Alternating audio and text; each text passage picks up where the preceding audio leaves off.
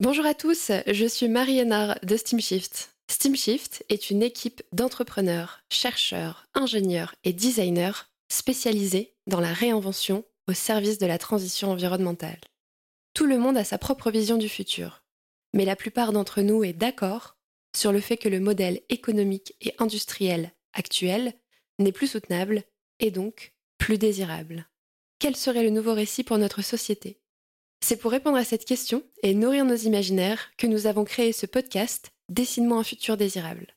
Nous y convions des personnalités engagées qui mènent des batailles tous les jours pour que leur vision du monde de demain devienne une réalité. Un monde qu'ils seront fiers de léguer aux générations futures.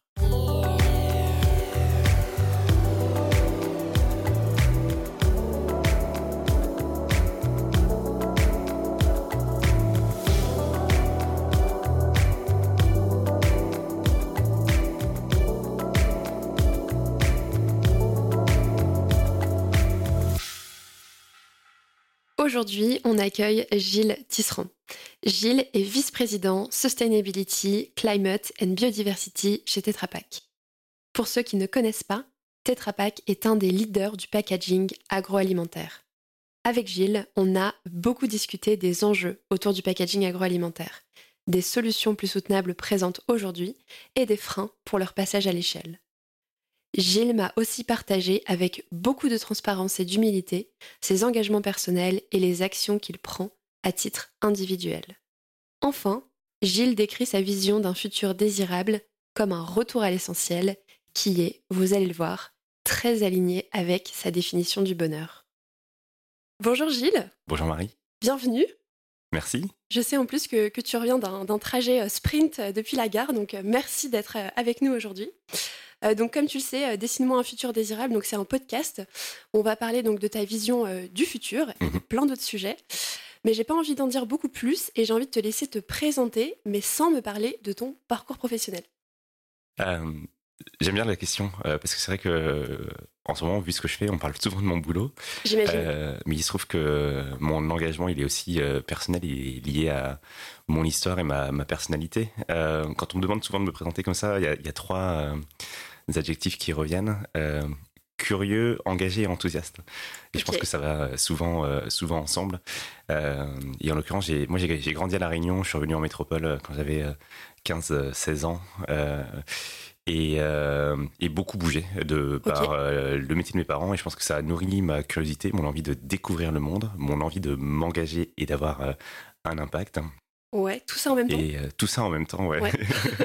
et aujourd'hui, et aujourd'hui, me voilà du haut de, de mes 35 ans à Paris et tu peux me voir souvent sur mon vélo dans les rues parisiennes ou ailleurs.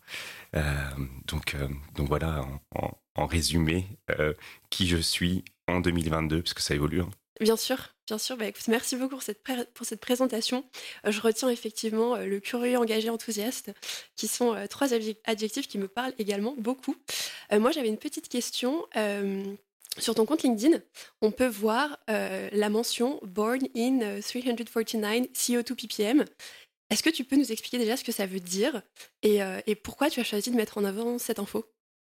Ouais, euh, je l'ai piqué euh, d'un scientifique euh, de mémoire qui est, qui est, qui est présent sur LinkedIn, un scientifique américain qui parle beaucoup de, de, sujets liés au climat, plutôt d'ailleurs sur l'aspect légal, qui s'appelle Dan Esti, qui est à l'université de Yale.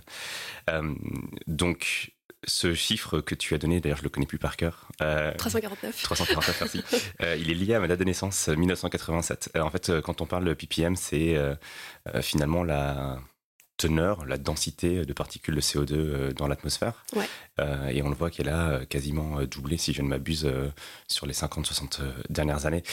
et donc c'est une interpellation, et je suis content que, que tu l'aies vu, pour, pour justement faire poser, la, faire poser ce type de, de, questions-là, où est-ce qu'on est, qu'on en est aujourd'hui. et j'ai d'ailleurs vu tourner pas mal de mèmes dans la communauté environnementale liés au jubilé de la reine. Je ne sais pas si tu les as vus ceux-là. On voit une photo. On voit une photo avec euh, du coup la reine d'Angleterre. Euh, et ses petits-fils, et avec, avec les, différents chiffres et de mémoire, aujourd'hui on est autour des 420, 430 ppm. Donc c'est une, une façon en effet d'interpeller sur le réchauffement climatique et la teneur en, en CO2 qui ne cesse d'augmenter, du coup de façon artificielle, artificielle dans le sens où c'est l'impact de l'activité humaine. Mmh Ok, hyper intéressant et on pourra aussi probablement remettre le lien du coup du même dont tu parles dans la, description du podcast. Euh, j'ai envie de revenir aussi sur, euh, ton engagement. Euh, tu, nous as dit que tout ça, la curiosité, l'engagement, l'enthousiasme allaient un petit peu ensemble. Comment ça a pris forme? Comment c'est né? Donc tu as dit que c'était lié au métier de tes parents. Est-ce que tu peux nous en dire un petit peu plus? Ouais.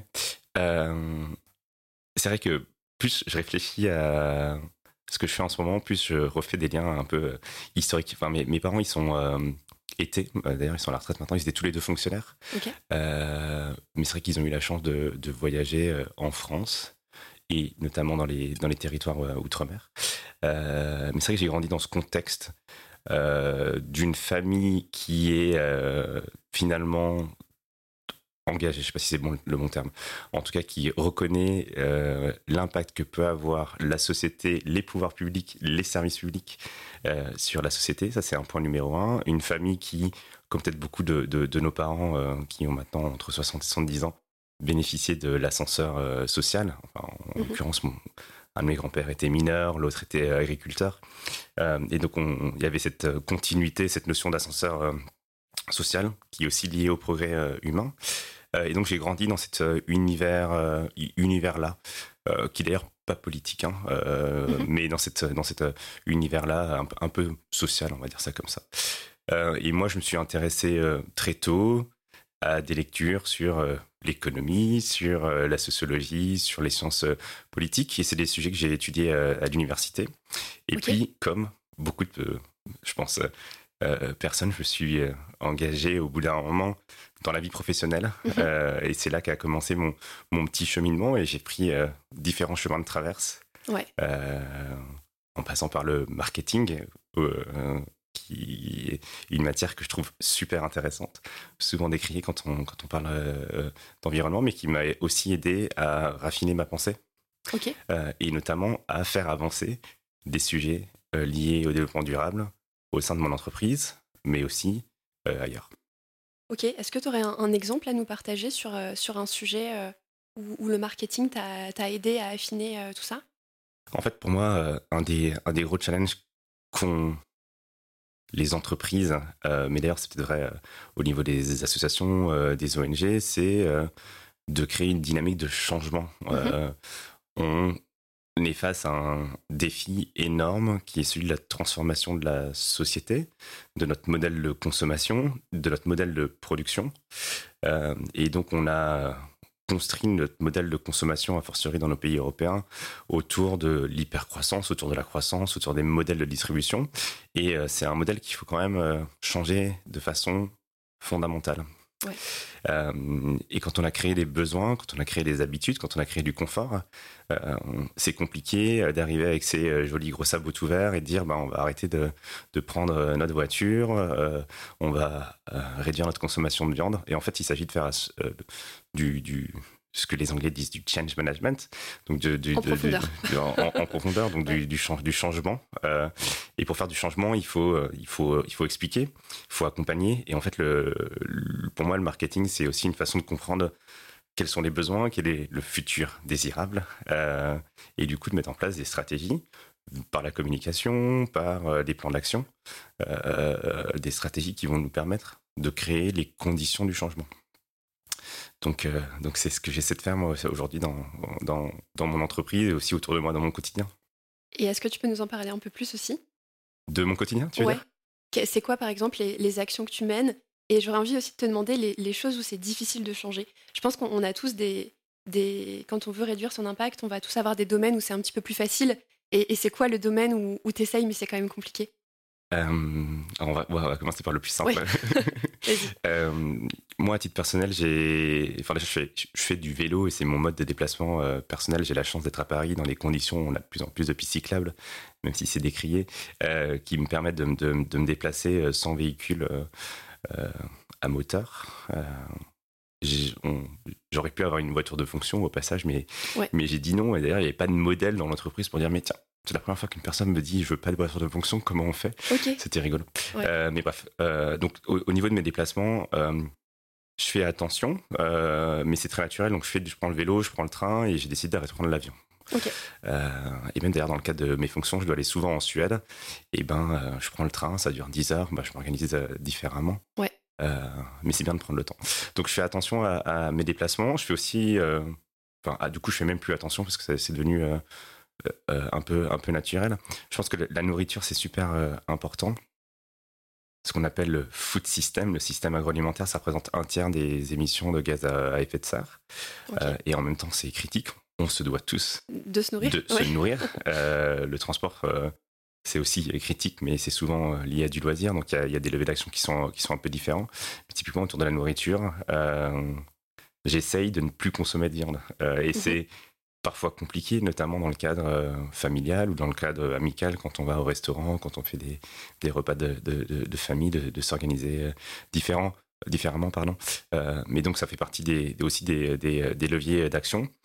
Il y, a un, il y a un dernier levier d'action que je regarde de plus en plus qui est celui de mes finances. parce que je me rends compte en lisant beaucoup maintenant aujourd'hui sur ces sujets que selon où on place notre argent, il est utilisé pour financer euh, différents euh, projets. Euh, et, aujourd'hui, eh ben, je me rends compte que la banque dans laquelle je suis, elle n'est pas forcément très bien notée.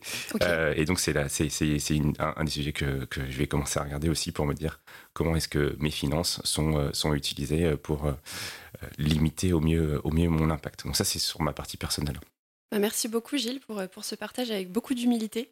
Et, euh, effectivement, sur, le, sur la finance, euh, c'est aussi quelque chose que je regarde en ce moment. Il y a des nouveaux acteurs qui apparaissent, euh, qui nous proposent des, des, modèles beaucoup plus vertueux. Donc je me fais pas de soucis sur le fait que, tous ces acteurs-là aussi vont, bien grandir prochainement. J'ai envie aussi de passer un peu plus à l'aspect professionnel maintenant. donc aujourd'hui, tu es vice-président Sustainability, Climate and Biodiversity pour Tetra Pak. Euh, tu m'as dit que tu avais commencé ta carrière euh, dans le marketing, etc. Euh, est-ce que tu peux nous dire un peu plus sur ce que tu fais aujourd'hui? C'est quoi tes grandes missions? Ouais. alors Tetra Pak, c'est connu pour les briques de lait, de jus, d'alternatives au lait que vous avez peut-être sur vos tables ou dans votre frigo. en fait, c'est une entreprise qui est qui va bien au-delà de, de l'emballage puisque on, on vend aussi euh, des machines qu'on appelle le process produit qui vont donc transformer les produits agroalimentaires qui sont capables de faire euh, de la crème glacée, des glaces, des fromages. Euh, donc ça va, ça va bien au-delà du, du lait que vous pouvez avoir chez vous. ce qui fait qu'on a une empreinte industrielle assez euh, importante à l'échelle mondiale, parce que c'est présent dans 180 pays du monde, et une empreinte euh, donc industrielle avec des équipements, plusieurs centaines de milliers d'équipements. Dans, dans, dans, dans, quasiment tous les pays du monde. ce qui fait qu'on a une responsabilité euh, assez importante dans ce monde de l'agroalimentaire. Et j'ai mentionné que c'était un tiers des, euh, émissions de gaz à effet de serre, parce que selon la nature euh, de vos process produits, comment vous les emballez aussi, vous pouvez en fait avoir un impact moindre. Mhm. Et si vous faites mal le boulot, vous pouvez aussi avoir un impact plus important. et du coup, moi, mon, mon travail, c'est vraiment de faire en sorte que euh, à la fois sur nos opérations, donc comment est-ce qu'on produit, mais aussi sur ce qu'on appelle la chaîne de valeur. je pense y revenir sur une notion de scope 1, scope 2, scope 3. Mon, mon, mon boulot, c'est de m'assurer que on a des cibles claires en termes de réduction de notre impact carbone, donc encore une fois sur nos opérations, mais aussi sur l'ensemble de la chaîne de valeur, donc avec nos fournisseurs, avec nos clients. Euh, donc ça c'est vrai sur euh, sur le climat euh, et d'avoir aussi des cibles de réduction de notre impact sur la biodiversité la nature. Et quand d'ailleurs on parle de, de nature, et c'est aussi vrai sur le climat, je devrais le dire, en plus de cette partie réduction drastique de l'impact, on est en train de mettre en place des projets de contribution positive. Euh, et donc, une fois qu'on a dit ça, une fois que je donne des directions, mon travail, il est aussi vraiment d'engager l'ensemble des euh, unités, des services au sein de l'entreprise qui, eux, vont devoir s'engager à mettre en place des points d'amélioration. C'est vrai sur les produits, c'est vrai sur le sourcing, c'est vrai sur l'engagement avec, les, avec les clients, nos services, puisqu'on est aussi capable euh, ben, d'aller travailler avec euh, les gros acteurs de l'agroalimentaire et les aider à améliorer euh, la façon dont ils produisent, la façon dont ils vont aller sourcer de l'énergie. donc c'est un, un, sujet qui est assez assez intéressant parce que moi j'aime bien le côté industriel, le côté production et sur un sujet qui est celui de l'agroalimentaire, la façon dont on se nourrit. Donc je trouve qu'il y, y a, pas mal de choses à faire. Merci Gilles, euh, c'est effectivement plus clair. Euh, on comprend donc que tu as un, aspect plutôt sur donc, des directives et un gros euh, enjeu d'engager en fait tous les collaborateurs. Tu nous parles de 180 pays.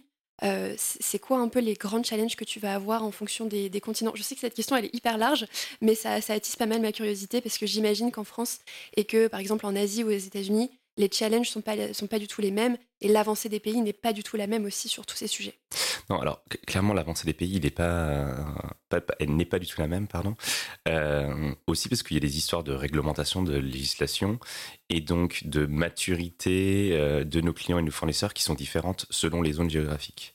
Euh, et en France et en Europe, on est sur une zone qui est plus exposé à des réglementations et ça permet d'implémenter plus facilement euh, des améliorations parce que dans, dans plein de zones, euh, nos clients de l'agroalimentaire, bah, ils se doivent de sortir euh, des plastiques à usage unique, ils se doivent de réduire leur utilisation d'énergie d'origine fossile, etc.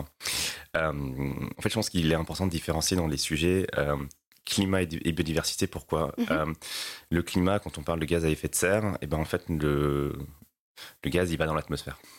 Euh, et du coup, euh, votre CO2, il peut être émis en Chine, mais les impacts, ils vont être visibles un petit peu partout.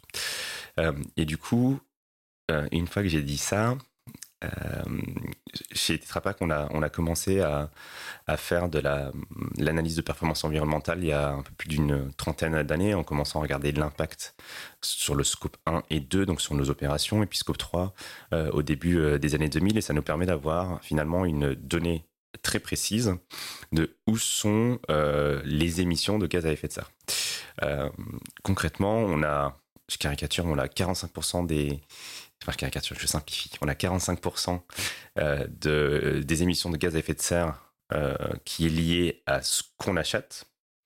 Euh, donc le papier qu'on achète, les plastiques qu'on achète pour nos, emballages, l'aluminium qu'on peut acheter quand on fait des, machines.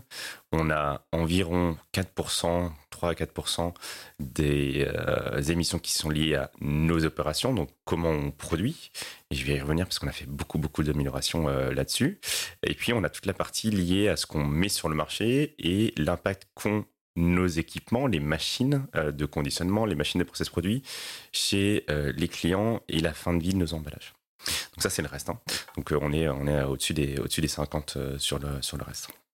Une fois qu'on a identifié ces gros pôles en termes de gaz d'émissions de, de, gaz à effet de serre, la question c'est euh, désolé, je vais faire de l'anglais, mais from data to action. de la data à l'action. J'aurais pu le faire en français directement, n'est-ce pas? Euh, Et ça nous permet de, regarder où sont, où sont les, leviers d'action. Et du coup, moi, un de mes rôles, c'est vraiment de mettre en place des programmes qui vont dépasser donc, le cadre de l'entreprise, mais vraiment dans un, dans un contexte de collaboration au sein de la chaîne de valeur. Comment engager tous mes fournisseurs pour que eux réduisent leur empreinte? Parce que s'ils réduisent leur empreinte, si je les force à réduire leur empreinte, ça va réduire la mienne. Euh, quand il s'agit de la partie opération, on va regarder euh, typiquement euh, quel type d'énergie on utilise. Est-ce qu'on peut électrifier nos opérations, nos usines? Est-ce qu'on peut réduire drastiquement nos, nos, nos, nos, voyages? Parce que ça a aussi un impact. et puis sur la partie liée au client, il y a beaucoup de choses à faire autour de la nature des produits. Et donc, on a, on a lancé historiquement, mais encore plus maintenant, des programmes euh, de refonte sur le design de nos produits euh, pour faire en sorte que, typiquement, quand vous faites une machine qui va écrémer du lait, par exemple, ben, mhm. que la façon dont on chauffe le produit, sépare, etc., utilise 50% moins d'électricité ou de vapeur qu'avant. Donc, il y a un gros travail qui est aussi lié, lié au produit. Ok, ben merci beaucoup Gilles pour nous avoir euh, du coup présenté les différents impacts euh, de la chaîne de valeur. Donc, moi j'ai envie de revenir sur euh, plutôt la finalité de la chaîne de valeur. parce qu'en fait, c'est aussi un, un, sujet qui touche pardon, à l'échelle individuelle. Quand on pense emballage, on pense souvent tri. c'est quoi les actions aujourd'hui sur lesquelles toi, tu as, la main? En fait, c'est en effet un sujet clé et c'est visible. parce que, encore une fois, contrairement à un impact lié au climat qu'on ne voit pas au quotidien, le déchet, il va être euh, sous nos yeux, euh, malheureusement. Euh, et le vrai enjeu, c'est de pouvoir retraiter la matière pour la revaloriser et la réutiliser. du coup, quand on parle de l'emballage, on a la chance avec la brique, et c'est encore plus vrai en France d'ailleurs, d'avoir un emballage qui a sur la chaîne de collecte-tri-recyclage, euh, finalement une, validation euh, de, de et, des acteurs du recyclage pour faire en sorte qu'ils soient bien collectés, triés et, euh, et, recyclés. ce qui veut dire que quand vous mettez votre brique dans la poubelle jaune, il va être en effet ensuite envoyé en centre de tri. En mhm. centre de tri, il va être séparé des autres emballages et puis il va être envoyé dans, une, dans les usines de recyclage qu'on a, qu'on a en France. Du coup, la responsabilité qu'a une entreprise comme euh, Tetra Pak, euh, c'est euh, vraiment d'agir sur l'ensemble de cette chaîne. Donc, il y a des messages aux consommateurs pour dire, ben, n'oubliez pas de trier votre brique puisqu'elle va être revaloriser, les matériaux vont être réutilisés pour recréer euh, euh, d'autres choses. Ça peut Donc via du euh, marketing, ce genre de choses. Oui, via du marketing, via des messages avec nos, avec nos, avec nos clients. Nous, on prend la parole sur les emballages de nos, de nos clients, sur les briques de, nos clients. On, on, a lancé des campagnes à un moment en, faisant du, en mettant avec un QR code avec un partenaire qui s'appelle Trizy pour expliquer tout ce mécanisme et comment ça fonctionnait. Donc il y a en effet via du marketing euh, et répéter des messages qui sont importants, qui est de dire, euh, vous consommateurs, la seule responsabilité, le seul, la seule chose qu'on vous demande en fait, euh, c'est vraiment de le mettre dans la poubelle jaune. Mhm. Après, en tant que consommateur, vous avez plus d'impact. Ça part dans un système. ça ne veut pas dire que les Pak a plus de responsabilité. On a, mais au tant que consommateur, c'est ok le geste de tri, ce qu'on appelle le geste de tri. la réalité après, c'est que en France, on a des dizaines et dizaines et dizaines de, centres de tri euh, départementaux euh, régionaux qui vont récupérer tous les emballages ménagers, vont les trier et ensuite vont les envoyer vers des centres de recyclage.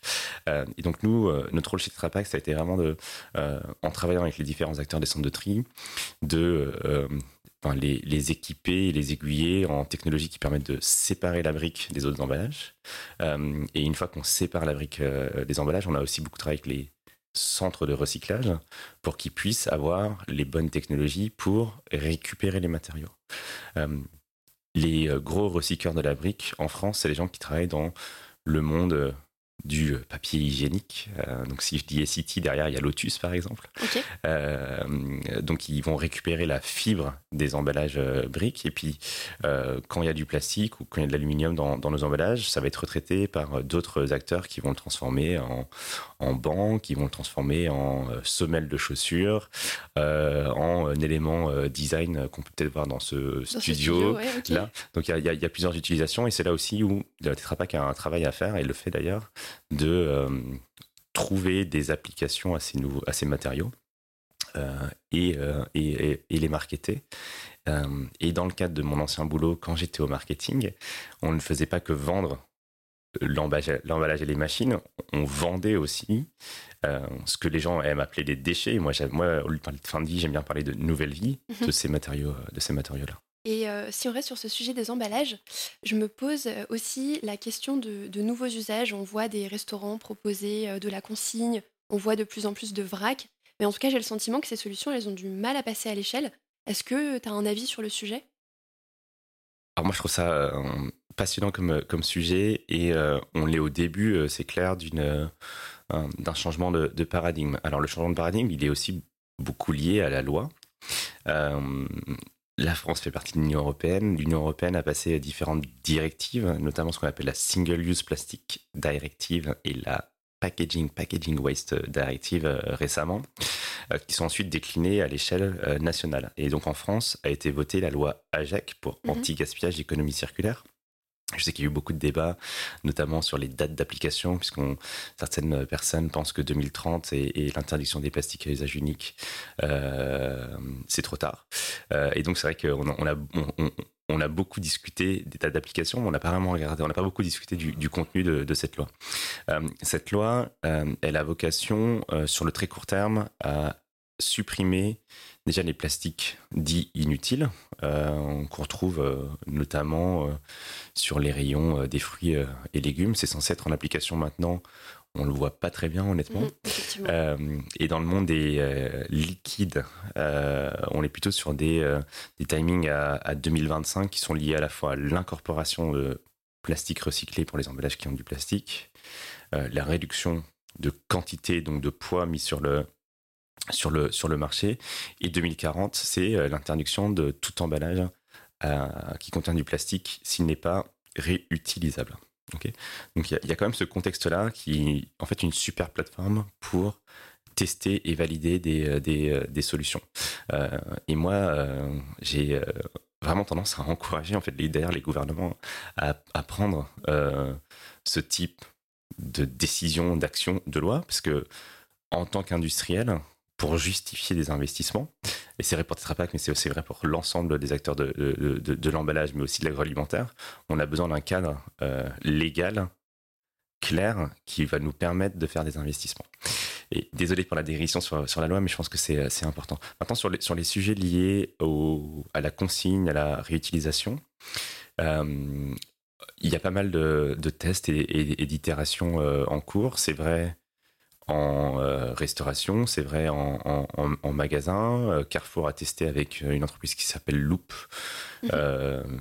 une, une, consigne. Je, suis pas, je crois que le test est en train de finir. Je ne sais pas si c'est un énorme succès. Et on voit en effet sur les salades bars, ce genre de choses, des contenants réutilisables. Il y a pas mal de challenges là-dessus qui sont d'une part liés à la sécurité alimentaire. ça, c'est un premier challenge. Le deuxième challenge, il est aussi lié à la réalité de euh, où sont aujourd'hui produits euh, les aliments qu'on mange. Euh, et si on fait un retour aux années 50-60, avec le développement de la grande consommation, de la grande distribution, on a créé les gros pôles de fabrication. et aujourd'hui, quand vous allez chez votre Carrefour, votre Leclerc et votre Auchan, pour euh, bien les nommer, mhm. euh, bah, clairement, en fait, vos produits, ils sont pas, ils sont pas fabriqués à 50 km de chez vous ni à 20 km de chez vous, euh, sauf si vous avez de la chance. En tout cas, quand vous regardez ce qu'il y a dans votre caddie, il y a peut-être 5% des produits qui sont produits transformés, qui sont, qui sont, qui sont en local. Désolé pour cette longue réponse, mais en fait, le challenge aujourd'hui autour de la consigne, c'est notamment de gérer la distance, du coup, euh, euh, et, de gérer les quantités de, production, puisqu'on a des outils de production dans l'agroalimentaire qui sont faits pour faire du volume. Euh, donc, donc, donc, quand on réintroduit la consigne, en fait, l'étape d'après, sur lequel aujourd'hui on n'est pas prêt, et quand je dis on, c'est la société de consommation, de fabrication, on n'est pas prêt parce qu'on n'a pas relocalisé la production. Euh, et après, il y a aussi certains produits qui euh, finalement vivent mal le concept de vrac. Alors sur le sec, c'est assez simple hein, de gérer des céréales, euh, des légumes sur des produits. assez souvent. Ouais. Euh, en effet, c'est une super belle plateforme pour tester et valider des solutions. Sur les liquides, euh, on a des produits qui sont plus ou moins euh, sensibles. le vin, l'huile ou même les, produits cosmétiques. en fait, au niveau de la santé, des risques de santé, des, des risques phytosanitaires, alimentaires, ça, ça, ça pas grand-chose que c'est des produits qui sont stables. Mais dès que vous mettez du lait, du jus ou même d'ailleurs des, alternatives euh, au lait. Euh, si vous n'êtes pas dans des conditionnements dits aseptiques, euh, il y a beaucoup de choses à pouvoir gérer et donc des complexités à gérer en magasin ou dans la chaîne de froid ou de distribution. Donc, pour moi, l'emballage, il a une fonction primaire qui est la protection du produit. La consigne et la réutilisation, c'est super important. De toute façon, c'est poussé par la loi. Il faut y aller. Euh, mais ce qu'il faut faire en prochaine étape, et c'est ce que devrait certainement pousser le gouvernement, c'est euh, de mettre en place les conditions de relocalisation de la production. Pour toi, c'est l'essentiel pour que ce modèle puisse commencer à, prendre encore plus de place? Oui, parce que parce que c'est comme ça qu'on va pouvoir arriver à, l'échelle. c'est étonnant ce que je viens de dire, mais on relocalise les, plus petites unités de production, mais il faudrait les multiplier. Sinon, ça fait peu de sens quand même de renvoyer des dizaines de milliers euh, d'emballages euh, vides sur les routes, de les faire nettoyer dans des centres de lavage qui sont euh, positionnés en région Bretagne et puis après renvoyés en région sud-ouest, ce qui est aujourd'hui en train de se passer. C'est pas une critique que je fais, on est on est dans le, on est dans le, dans le début de l'aventure, mhm. donc c'est normal qu'on c'est normal qu'on passe par là, mais il y a un vrai enjeu, je pense, au niveau de la production d'agroalimentaire qui pour permettre le succès de la consigne. Euh, et c'est aussi la raison pour laquelle, pour moi, la consigne n'est pas la seule solution, euh, parce qu'on va continuer sur les prochaines années à avoir besoin de euh, meilleurs emballages non consignés. et c'est juste une réalité, encore une fois, qui est liée au fait qu'on a des outils de production qui sont centralisés. Et du coup, il y a un vrai enjeu qui est lié à l'amélioration de ces emballages. Et quand on parle d'amélioration des emballages, c'est comment ils sont faits, donc la ressource et comment on les produit et comment ils sont gérés en fin de vie. Il y a plein de choses à faire, euh, euh, notamment pour les briques de Trapac, mais aussi pour tous les autres emballages, pour améliorer le profil euh, de ces emballages-là et finalement avoir un impact, bah, notamment sur le climat, sur la biodiversité, qui serait in fine d'ailleurs plus faible que, sur la consigne. Donc on, va, je pense, continuer à avancer en testant consigne et euh, emballage non consigne. Ok, donc continuer sur, euh, sur ces deux points. J'ai envie de rebondir sur, euh, sur une chose que tu viens de dire, qui est que les enjeux ils doivent être pris justement par ces acteurs de l'agroalimentaire, qui sont les, producteurs des produits qu'on met dans les emballages. Comment tu sens aujourd'hui que ce sujet, il, est, il résonne, si je puis dire, chez eux? J'aime beaucoup la question parce que c'est moi c'est je, me la pose aujourd'hui au quotidien et je me la pose au quotidien parce que euh, je parlais euh, de la répartition de nos émissions de gaz à effet de serre. On a fait un énorme travail sur les euh, dix dernières années de, réduction de l'empreinte carbone liée aux matériaux que Tetra Pak achète. et juste pour donner un exemple, on a réduit notre empreinte carbone de moins 20% sur l'ensemble de la chaîne de valeur, donc scope 1, scope 2, scope 3, entre 2010 et 2019. Et là, entre 2019 et 2021, je l'ai réduite de de 10%. Donc j'ai une accélération et cette, cette réduction-là, elle vient en fait énormément de tout le travail qu'on a fait avec nos fournisseurs. Donc nous, on a une capacité d'achat euh, et de conviction euh, euh, avec, nos, avec nos fournisseurs qui nous permettent ben, de leur mettre la pression pour qu'ils s'améliorent. là où j'ai beaucoup de mal, c'est de déployer mes solutions, mes emballages, mes machines qui sont meilleures pour l'environnement auprès de mes clients. parce que elles coûtent plus cher, mais le positif, c'est qu'elles ont un meilleur impact sur le climat, moins d'émissions de gaz à effet de serre, moins d'utilisation d'électricité, et pourtant ils ne l'achètent pas. Euh, en fait, ceux qui, ceux qui achètent euh, mes meilleures solutions, ce sont les gros groupes. Euh, les Coca-Cola, les PepsiCo, les Danone, pour ne pas les citer. donc tous ces gros groupes qui sont très exposés à ces sujets-là, d'un point de vue image, euh, mais aussi parce qu'ils ont des équipes qui ont été formées à ces sujets-là et ils savent qu'ils doivent anticiper. Euh, parce qu'il y a un, mur qui est face à nous, qui est celui à la fois de la réglementation, mais de la réalité euh, de l'impact du climat et du risque. Et du coup, ils savent qu'ils doivent faire plein de choses. moi, ma base de clients, c'est pas que les gros, c'est aussi plein de petits, et notamment des producteurs de lait qui se sont mis en coopérative euh, et qui sont devenus plus ou moins gros euh, euh, avec le temps. Mais typiquement, j'ai des clients, c'est 15 producteurs de lait dans le sud-ouest de la France. Ils se sont achetés une ligne il y a, il y a, 10 ans et ils continuent de produire leur lait, le, le vendre en local c'est génial. Et, Dans des briques avec des briques Avec des, Et c'est génial ce qu'ils font. Ils travaillent sur des sujets de production plus vertueuse du lait en local. Mais quand on leur parle des challenges qu'ils vont avoir dans leurs usines, notamment de rénovation de leur euh, tout petit site euh, industriel, euh, pour eux, c'est plus un mur qu'ils voient, c'est un, un Everest. et du coup, ça demande beaucoup d'accompagnement, d'explication pour permettre le changement. du coup, je vais te faire une réponse qui est un peu plus courte.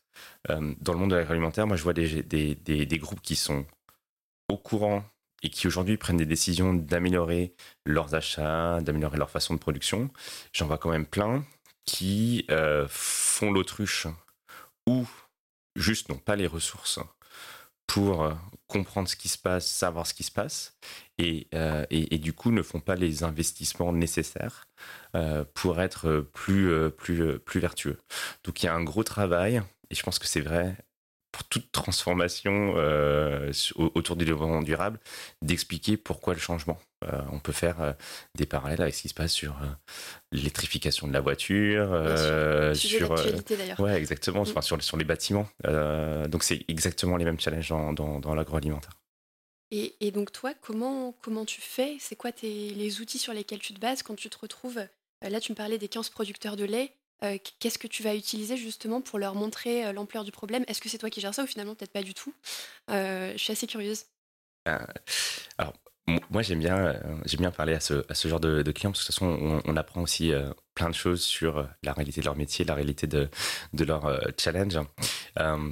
et le fait de travailler avec des producteurs euh, de produits agroalimentaires, euh, des gens qui vont faire pousser euh, de l'avoine pour ensuite le transformer en, lait d'avoine, des gens qui vont qui ont des vergers plus ou moins gros ou qui vont acheter dans la plupart des cas quand même des oranges qui sont qui ont poussé ailleurs. en fait, ils se rendent compte au fur et à mesure qu'on est sur des cycles de, de production de la matière première à savoir donc le fruit, le lait, euh, le céréal. On, est sur des, cycles qui deviennent de plus en plus perturbés. Euh, et en fait, quand on commence à, avoir une discussion assez ouverte sur la répétition des risques, sur le fait que on vit une sécheresse sur, sur, sur, sur le blé, ils se rendent compte, eux, ils le voient en fait physiquement, ils, voient physiquement les impacts du réchauffement climatique. Euh, et moi, mon travail, celui de mes équipes, euh, et on le fait euh, en travaillant avec eux directement, on le fait en faisant des podcasts comme on fait aujourd'hui, on le fait en, participant à des conférences. Notre travail, c'est d'expliquer le lien entre finalement les impacts liés au réchauffement climatique sur la chaîne de production d'agroalimentaire et, et, et, quelles sont les actions que eux peuvent prendre, notamment dans leur choix d'emballage, notamment dans leur choix euh, sur les opérations, donc comment est-ce qu'ils font tourner leur usine, comment est-ce qu'ils peuvent réduire leur impact et donc participer? Parce que de toute façon, le résultat, il ne peut pas être individuel, il a besoin d'être collectif. Tout, le monde doit, doit, jouer un rôle. Comment est-ce que ces personnes-là peuvent participer à mitiger euh, le risque? Donc c'est un travail de, euh, de, de, de, de awareness, comme on dit en anglais, désolé, de d'accompagner la prise de conscience. D'accompagner la prise de conscience, merci. Euh, désolé pour ce pour ce franglais. Euh, c'est un travail d'accompagnement de prise de conscience et de savoir jouer de façon assez fine entre le risque et la solution. Euh, mhm. C'est-à-dire vraiment mettre le doigt sur le risque. Qu'est-ce que ça veut dire? Je pense qu'il faut arrêter de faire l'autruche. Euh, et le risque égale des coûts. Euh, et c'est des coûts, euh, ça va impacter leur, leur, leur niveau d'assurance, etc. Donc ils, commencent à le vivre, quoi, ils commencent à le voir. Et du coup, quelles sont les solutions qui sont implémentables maintenant et faciliter le déploiement de ces solutions? Moi, il y a, on travaille ensemble notamment sur la vente combinée de euh, nos outils de process produits, donc typiquement comment écrémer du lait pour en faire de la crème ou pour en faire du lait euh, de consommation, et ben vendre ces machines-là en même temps que de vendre euh, dans les zones où ça fait du sens des panneaux solaires. Pour dire ben en fait vous avez vous avez enfin panneaux solaires plus batterie et en fait vous avez une unité de process produit qui est euh, autonome, donc vous n'avez pas besoin d'être connecté au grid euh, électrique. Donc on regarde ce genre, ce, genre de solution pour euh, permettre le déploiement de ces solutions de façon un peu plus, un peu plus simple. Ok, ben merci beaucoup pour, euh, pour ces détails. Moi, je t'avoue que c'est un sujet qui me parle beaucoup puisque mes parents sont dans de la production de lait euh, dans le nord de la France. Donc, euh, c'est voilà, un sujet qui me parle, les sécheresses dans le blé, etc. Je vois de quoi tu parles. J'ai envie, et c'est un petit peu lié au sujet aussi, de parler de, la biodiversité. c'est une de tes actions, tu me l'as dit tout à l'heure. Est-ce que tu peux m'en dire un peu plus? Ouais. du coup, tout à l'heure, j'ai mentionné que le climat était global. Euh, puisqu'on parle de gaz, euh, et donc euh, on, on, parle d'atmosphère, donc on, est tous impactés par ça. La biodiversité, on est, on est sur des impacts qui sont beaucoup plus locaux. on parle de, de, biome, on parle de sol, on parle d'eau, on parle de, de d'eutrophisation des sols, donc de la qualité, de la qualité des sols. Et donc, on est sur des impacts qui sont locaux. Euh, il y a aussi beaucoup de, beaucoup de questions aujourd'hui euh, sur la définition de ce qu'est la biodiversité, euh, par rapport à la nature notamment, par rapport au, au sol. moi, j'aime bien simplifier cette définition en parlant finalement de... Enfin, pour moi, la, nature, c'est l'écosystème. Euh, je vais peut-être me faire taper sur les doigts par, par les spécialistes, mais quand on parle d'écosystème, il y a euh, finalement les habitats, donc la mer, les rivières, les sols, euh, et puis après il y a toute la partie euh, vivante qu'on voit ou qu'on ne voit pas, les animaux, les microbes, etc., qui vont vivre sur ces habitats. et du coup, en fait, la, biodiversité, c'est c'est cet écosystème complet entre, entre euh, éléments vivants et éléments, euh, éléments euh, non vivants. et donc la Terre, c'est cet écosystème-là.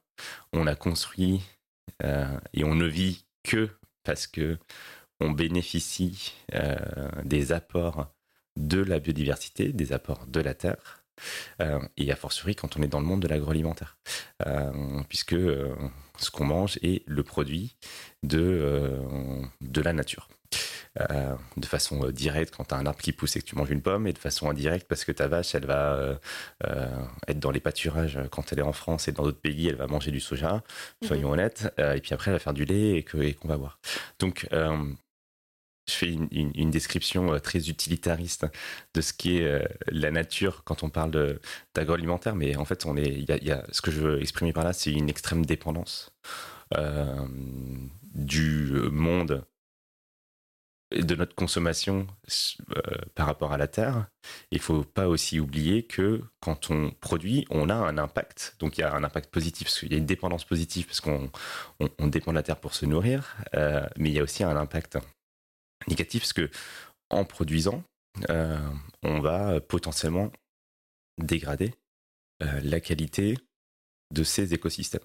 Et donc, une fois que j'ai parlé de positif et de négatif, c'est là où le, gros du travail, il est euh, d'ailleurs un petit peu comme sur le, climat, cette, euh, cette euh, stratégie d'avoir deux jambes, protéger, limiter l'impact, qui est une priorité numéro un chez Trapac, et ensuite transformer, régénérer, qui est donc de créer du positif. Maintenant, je te propose de, donc de passer sur un sujet un peu différent, mais euh, très intimement lié quand même à, tout ce qu'on vient de se dire. Euh, on a beaucoup parlé donc euh, du, packaging et, de ton travail au quotidien, mais ce podcast il s'appelle aussi Dessine-moi un futur désirable, et c'est pas pour rien.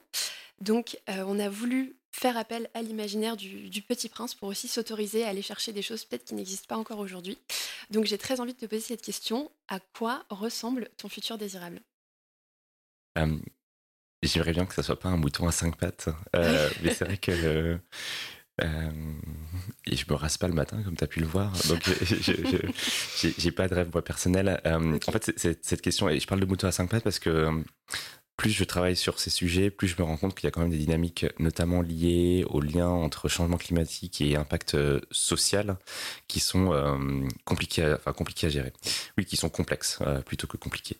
Euh, et, parce qu'on touche à des notions de pauvreté, de niveau de vie, qu'on se rend compte malheureusement que le changement climatique impacte plus les zones équatoriales qui sont aujourd'hui les, les, les, moins développées.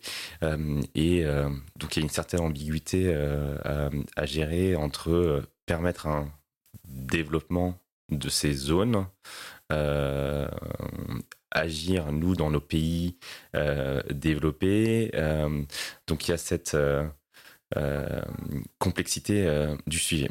Euh, cela étant dit, et je vais peut-être me concentrer du coup sur la France et, l'Europe et sur ce qu'on, sur mon futur désirable moi en tant que citoyen. et je pense que moi je je rêve d'un monde de sobriété, euh, de, de, sobriété aussi dans les envies et les tentations. Euh, et quand je dis envie et tentations, ça veut dire que euh, on doit agir sur l'offre en fait aussi et sur nos modèles, sur nos modèles de, consommation. ça veut dire consommer mieux, consommer moins, ça veut dire prendre le temps. donc je rêve, je rêve d'un monde où notre réseau ferroviaire euh, serait euh, densifié euh, pour pouvoir redécouvrir la France plus facilement que, que, que, maintenant. je rêve d'un, d'un monde où, idéalement, on retrouve un lien avec, avec la terre et la production d'agroalimentaire. Donc, toi, tes, tes parents sont dans le monde de l'agroalimentaire, produisent du lait et tu vois ce que c'est. en fait, tu vois ce que c'est de produire un produit, mais moi, je le, moi, j'ai aussi, j'avais aussi, du coup, j'ai aussi des, de la famille qui, qui, euh, produit plutôt des, des, fruits, et donc j'ai ce lien personnel. Euh, je pense que, d'ailleurs, comme beaucoup de Français, mais j'ai l'impression qu'on le perd. On, perd on, perd ce lien à, la réalité de, de ce qu'est euh, la production, et on est tous dans nos appartements et, et, nos maisons à simplement être dans une position de consommateur, alors que j'aimerais bien qu'on soit plus dans un, dans un, dans une position de d'acteurs. Mhm. Euh, d'ailleurs, au-delà de la consommation, parce que je me rends compte que dans, dans, mon idéal, je ne parle que de consommation. Euh, il y a peut-être un biais par rapport à, ton activité. Oui, je pense qu'on a, on a trop parlé de mon, mon, travail là. Euh, donc non, mais pour, pour, pour, revenir à ces sujets, à ce sujet-là, donc je, oui, d'un monde qui est, qui est sobre. Et pour moi, la sobriété, ça ne veut pas dire du désespoir ou, ou, du malheur, ça veut dire revenir à l'essentiel. Euh, et donc je pense qu'en tant que citoyen, moi je me pose toujours la question de, enfin, de quoi j'ai vraiment besoin, qu'est-ce qui me rend heureux? Euh, et je pense que euh, nous, nous, Français, héritiers des Lumières et, des grands philosophes, on devrait en fait passer un peu plus de temps à se reposer ces questions essentielles de ben, c'est quoi le bonheur euh, et, quand on se pose ces, ces, questions-là, je pense qu'on en revient à cette notion d'essentiel euh, et de sobriété. Et du coup, j'ai envie de te poser la question, c'est quoi, quoi le bonheur pour toi? Euh, On commence à, toucher à la philosophie. ouais. bah, je pense de toute façon, c'est une question qui est, qui est très personnelle. Hein. pour moi, le, le bonheur, c'est c'est euh, c'est des petites choses simples. Hein. C'est euh, de pouvoir sortir en vélo quand il pleut, et euh, parce qu'il n'y a pas grand monde et parce que j'adore la pluie. c'est pouvoir m'évader chez mes parents qui habitent maintenant à la montagne et lever les yeux au ciel et, voir les étoiles.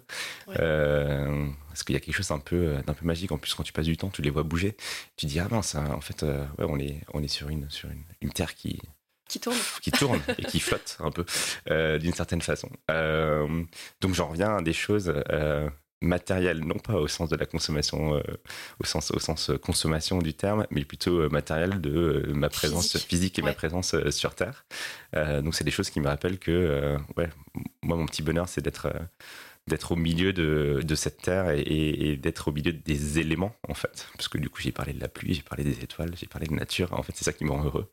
Euh, et étonnamment j'arrive quand même à être heureux, heureux à Paris euh, aussi parce que je trouve que c'est il y a un pouvoir de la civilisation euh, et de la communauté et de sentiments partagés. Et je pense qu'on c'est compliqué de partager des Enfin, c'est pas compliqué de partager des bonheurs euh, quand on est seul. C'est impossible de partager, de partager par essence.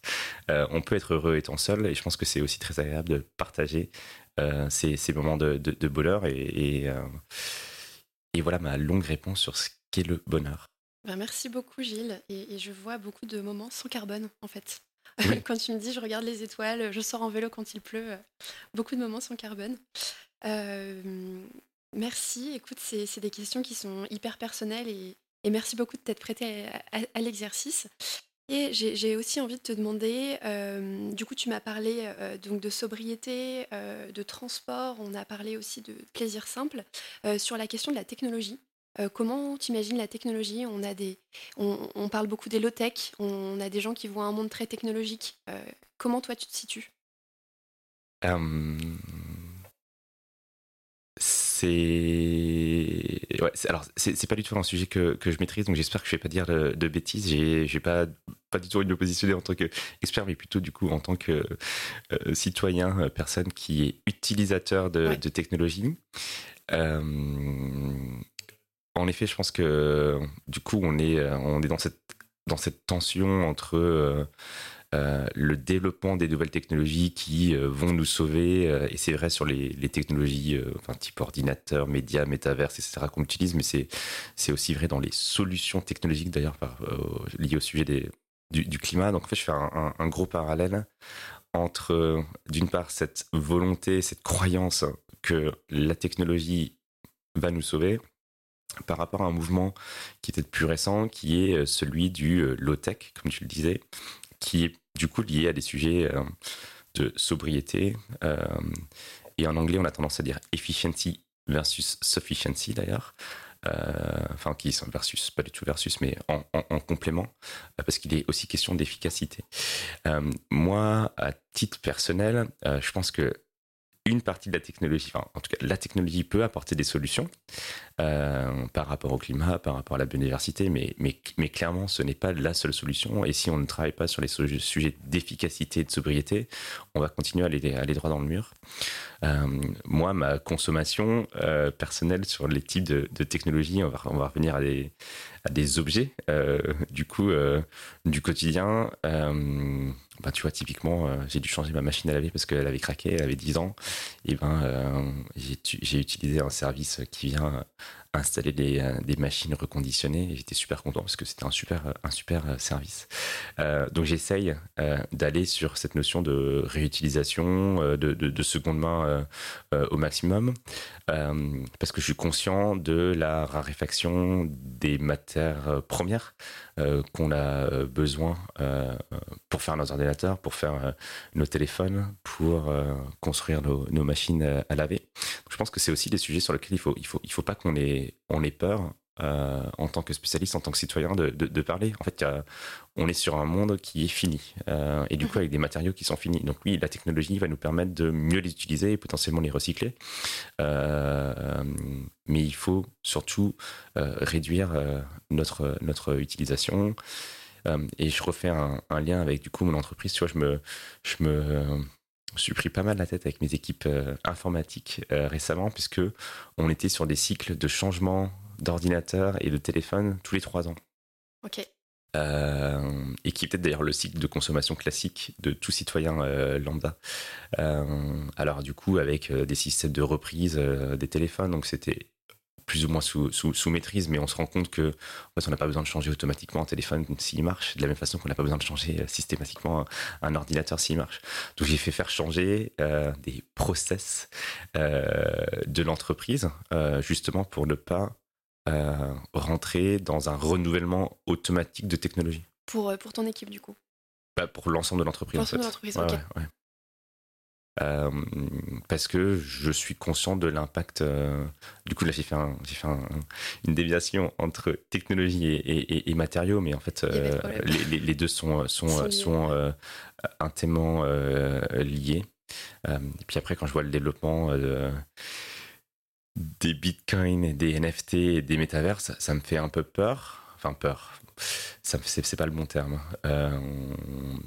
je suis euh, circonspect euh, parce que euh, parce que déjà ça a un impact carbone qui est vraiment dégueulasse parce qu'on a besoin de faire tourner des machines, des ordinateurs à fond pour pouvoir créer cette, cette blockchain. Et puis j'ai du mal à comprendre cette fuite en avant quand on parle de métaverse dans un dans un univers qui n'existe pas, dans un univers, dans un univers euh, digital, numérique euh, inexistant, euh, pour s'abandonner, alors que justement, si on prenait le soin de sortir de sa ville, et rien que d'aller, nous qui vivons à Paris, au bois de Vincennes, en fait, on, trouverait des environnements dans lesquels on peut s'échapper. et donc, je pense que on a beaucoup à faire pour ramener les gens au contact de la terre.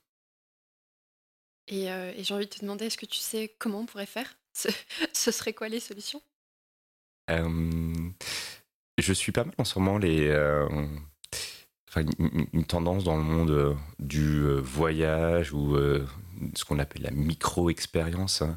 on a vu sortir des petits guides de micro-expérience, petite balade week-end mhm. autour de chez soi.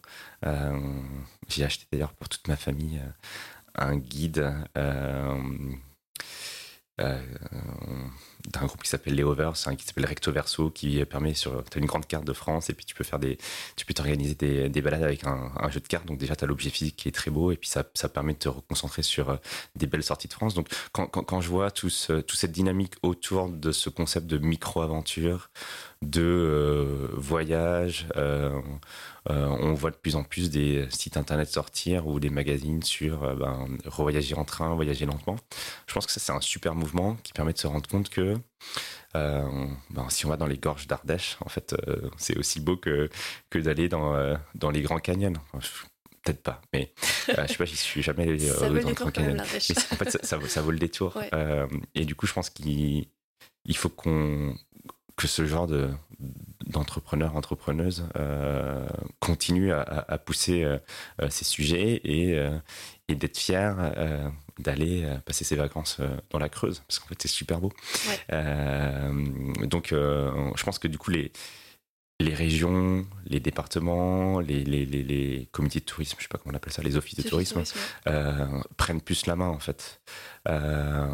et enfin prennent la main, prennent, prennent trouver une façon de communiquer euh, qui, euh, qui légitime, euh, qui légitime ces, ces, voyages plus proches. Parce que la France, c'est un, c'est un beau pays. ça me parle énormément. Je, je reviens de, 200 km à vélo sur les bords de Loire. Donc la micro-aventure, j'aime beaucoup.